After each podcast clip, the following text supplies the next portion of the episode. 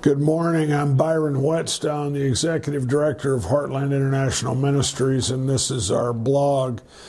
It seems like we are all so aware uh, in the culture uh, that we're being challenged by issues of life and death. And, you know, I don't necessarily want to talk about a bunch of uh, political uh, issues or issues related to trying to persuade you one way or another about any of the thinking, but it is so keenly in our face, uh, depending on whatever screen you choose to view, that um, for at least the past three or four months, we've been dealing with this uh, pandemic virus, COVID 19, and I think the last words I saw were 400,000 deaths worldwide. And then more recently, we've been seeing the issues around Black Lives Matter or All Lives Matter and the protests that have accompanied them. And while these issues are very, uh,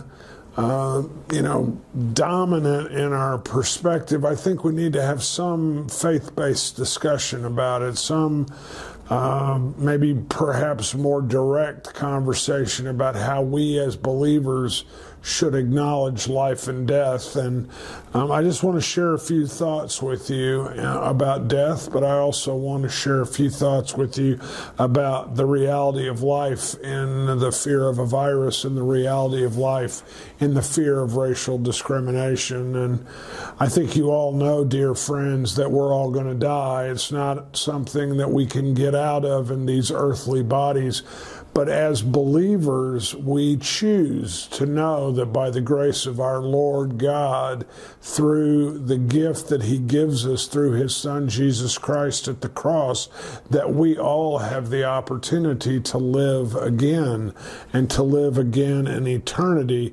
And while this is, uh, you know, sometimes a little bit uh, aloof uh, to us, we also can see the reality of friends and family, and maybe even some of us that are seeing this uh, discussion today that um, people are without work, people are without jobs, people are facing facing uh, financial uh, uh insecurity and uncertainty, and of course there is a disparity uh, when we think about the number of people and the high proportion of people that are of color, and some of them, uh, of course, are black. So I chose uh, this topic because I've been really drawn to the New Testament book of James, and James uh, says, uh, for us as the believers that this is a book about love. This is a book about how we treat one another and interact with each other. And he says in James 1, the very first chapter uh, and the very first verses are Count it all joy, my brothers, when you encounter trials of any kind, for you know that the testing of your faith produces steadfastness or the testing of your faith produces strength in your faith. And so, are the deaths of George Floyd or Breonna Taylor, or Eric Garner, or way back uh, Trayvon Martin, are these trials? Of course they are trials.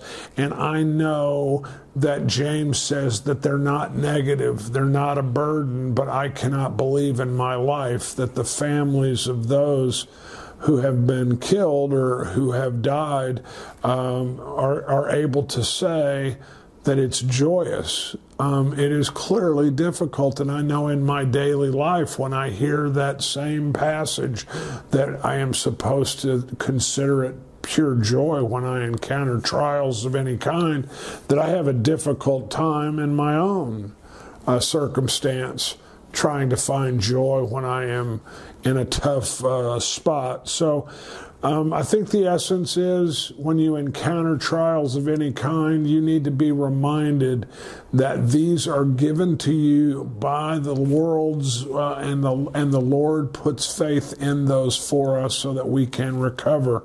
And as we grow ever stronger in our faith, we go ever ever stronger on our journey with the Lord Jesus Christ. And I'm challenged by that position, but I felt like I needed to be reminded of that position. And I think we as believers need to be reminded of that decision. And I wanted to close with this um, another verse in James, and the, uh, the passage is James chapter 4, verse, verse 13. And the verse says, uh, What is your life? For you are a mist that appears for a little time and then vanishes.